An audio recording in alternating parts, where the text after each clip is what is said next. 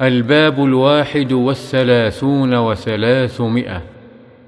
باب النهي عن وصف محاسن المرأة لرجل إلا أن يحتاج إلى ذلك لغرض شرعي كنكاحها ونحوه.